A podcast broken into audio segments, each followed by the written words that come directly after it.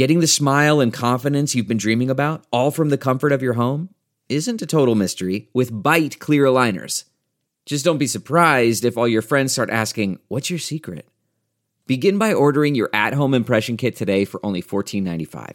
Byte clear aligners are doctor directed and delivered to your door. Treatment costs thousands less than braces, plus, they offer flexible financing, accept eligible insurance, and you can pay with your HSA FSA. Get 80% off your impression kit when you use code WONDERY at Byte.com. That's B-Y-T-E dot com. Start your confidence journey today with Byte. When the Shoe Fits, published in Week in China. Read for you by Sylvia Franke. There was a time that passengers couldn't walk through a major airport without passing a tie rack.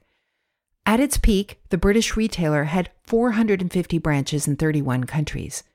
When it went public in London in 1987, it floated on a price earnings ratio that was a record for a company of its type.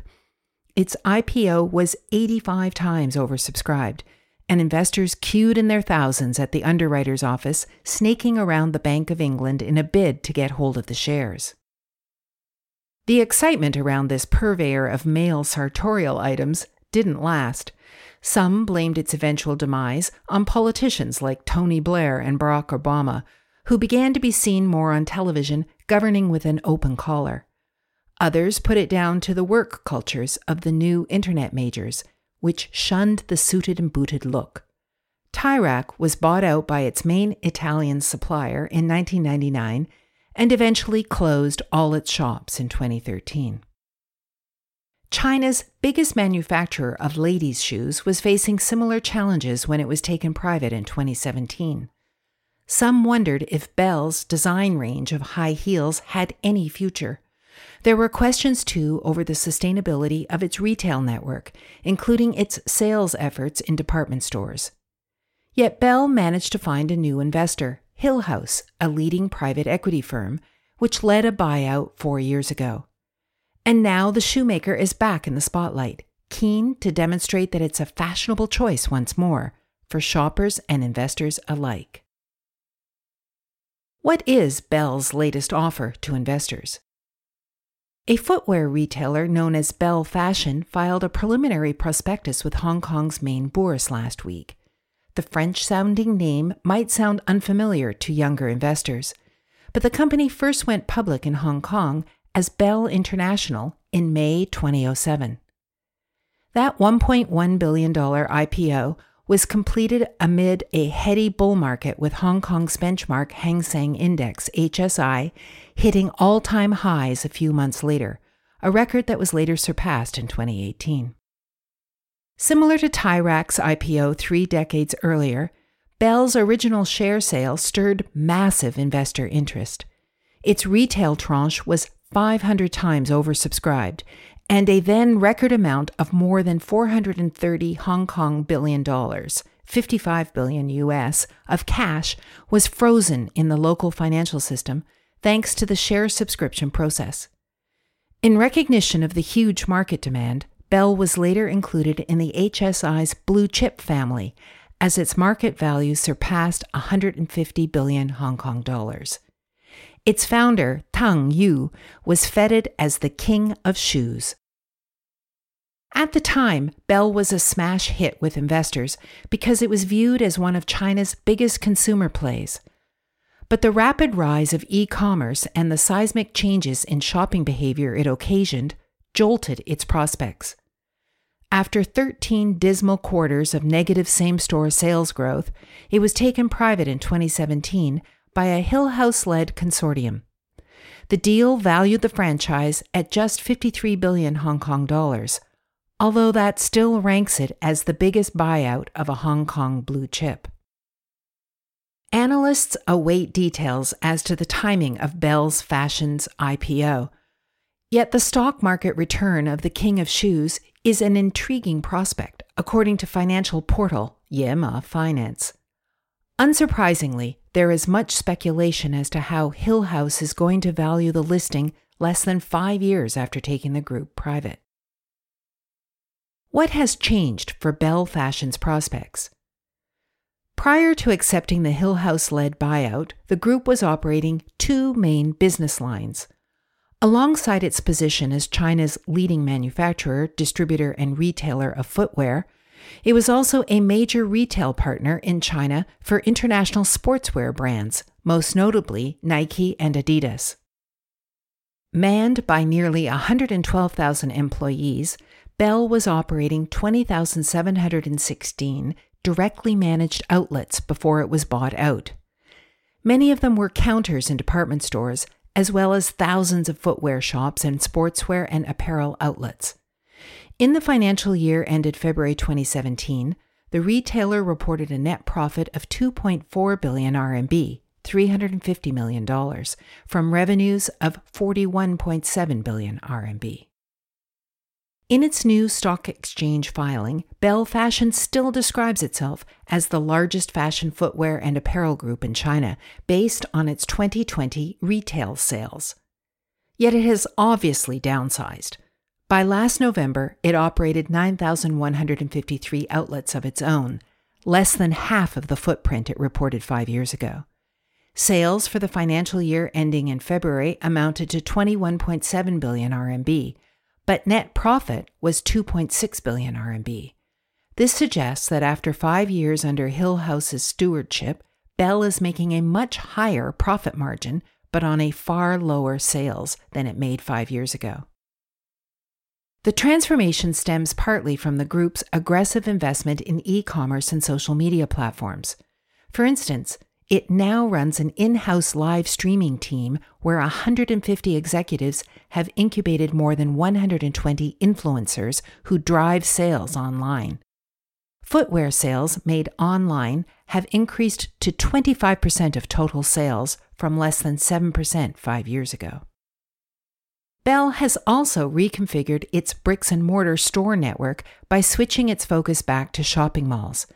As a result, revenue contribution from counters in department stores dropped to below 45% from more than 70% prior to its delisting.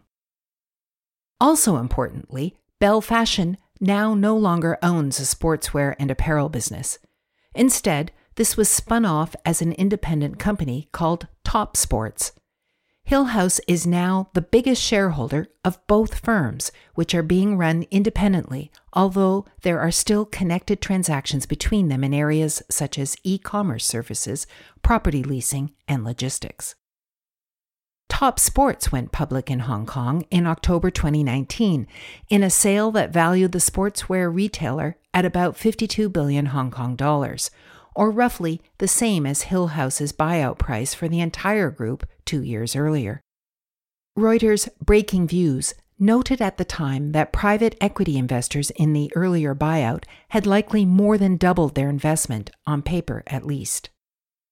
But how much profit the likes of Hillhouse would end up with, Breakingviews added, was going to depend on the valuation of the other half of Belle, i.e., the ladies' footwear division owned by Belle Fashion testing times for Topsports and its sister firm. In many ways, Topsports is one of the most important partners for Nike and Adidas in the China market. With their partnership with Belle and Topsports, the duo don't need to run huge retail networks of their own or shoulder the same levels of inventory risk.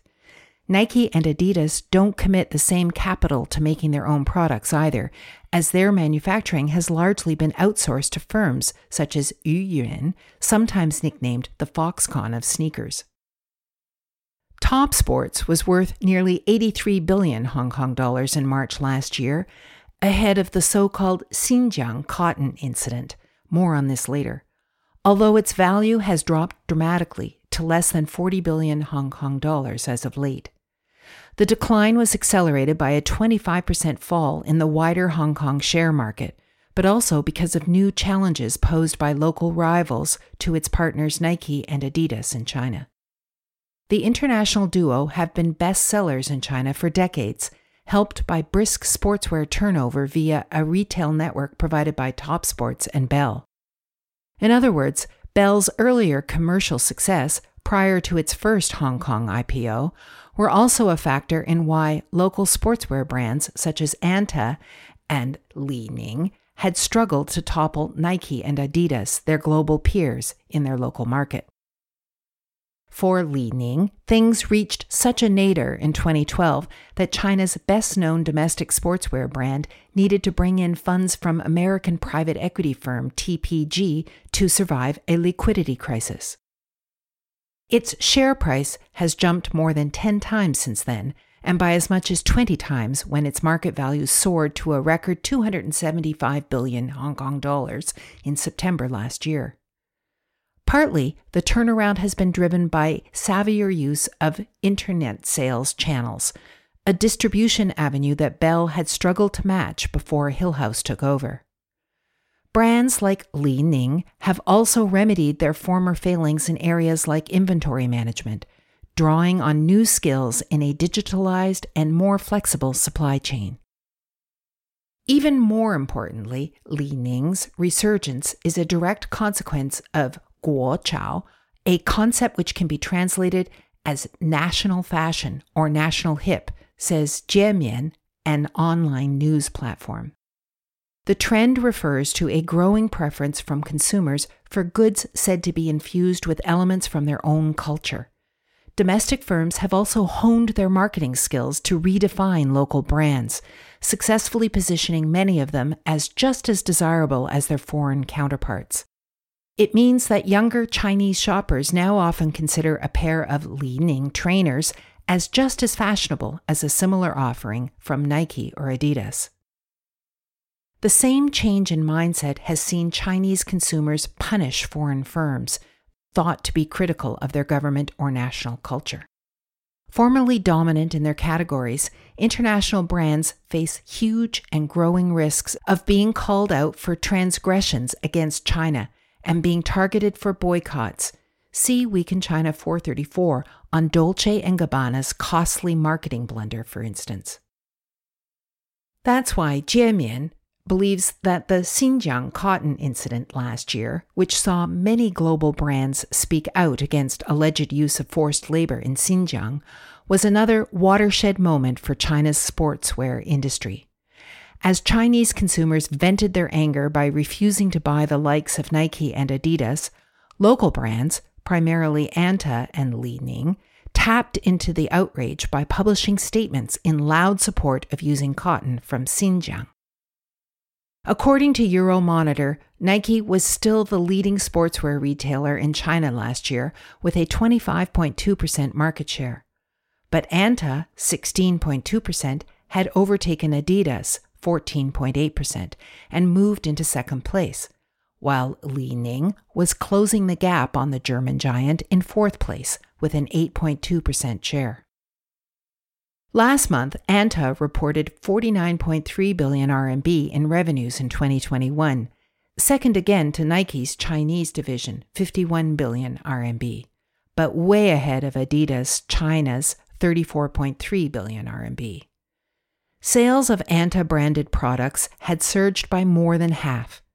If Anta, which sponsors various Chinese national teams and athletes, including winter sports superstar Gu Ailing, can pull off similar growth this year, it will dethrone Nike as China's leading sportswear brand, says Jiemian. With its long term partnership with Nike and Adidas, Topsports share price has notably moved in the opposite direction to that of the patriotic Anta, plunging, for instance, nearly 15% in a single session in March last year, as tensions flared over the issue of Xinjiang cotton. Its sister firm could also be affected if similar controversies erupt after its return to the Hong Kong bourse. Indeed, Belle Fashion warned in its listing document that its business was at risk of a worsening relationship between the United States and China, given that Chinese consumers might have hostile sentiment against or even boycott US branded products in general. High heels and high risks as Belle battles on. Belle's leading labels include Belle, Staccato, and Joy and Peace. None of them sound much like national brands, yet in terms of China's total retail sales of women's fashion footwear, Belle says it still commanded an 11.9% market share in 2020 by value. Each of its next four rivals had market shares of less than 5%, the prospectus said. For Belle's relisting to be successful, it needs to prove that it can tap into the changing tastes of Chinese women and cement its position as the market leader. This is no easy feat. Plenty of other female footwear firms have struggled to stay ahead in recent years. ST and SAT, a rival on the Shenzhen exchange, warned in January that its net loss for last year could top 645 million RMB. Hong Kong listed Daphne, which also focuses on sales of high heeled shoes, has scaled down its retail network dramatically from a peak of 7,000 stores to about 400. China News Weekly went so far as to suggest in January that Chinese women are giving up on high heels as changes in society reduce the need to focus on this type of footwear as a means to get ahead. Such shoes may be associated with the catwalks of Paris and Milan, but for many women, stilettos are exceptionally uncomfortable. According to China News Weekly, newer priorities among female consumers favor brands that promote other values such as independence and health. Another factor, the state run magazine claimed, was that Chinese women aged between 18 and 44 have gained an average 0.8 millimeters in height over the last five years, perhaps also favoring easier to wear shoes known in fashion parlance as flats. Height aside, there's another trend that's hard to ignore COVID. Similar to Tie Rack and the cultural changes that gradually strangulated its core offering, the lasting legacy of the pandemic is likely to be greater numbers of Chinese working from home, partially or even full time. As you may have noticed, nobody sees what kinds of shoes you are wearing on a Zoom call, diminishing the allure of wearing pricier stilettos.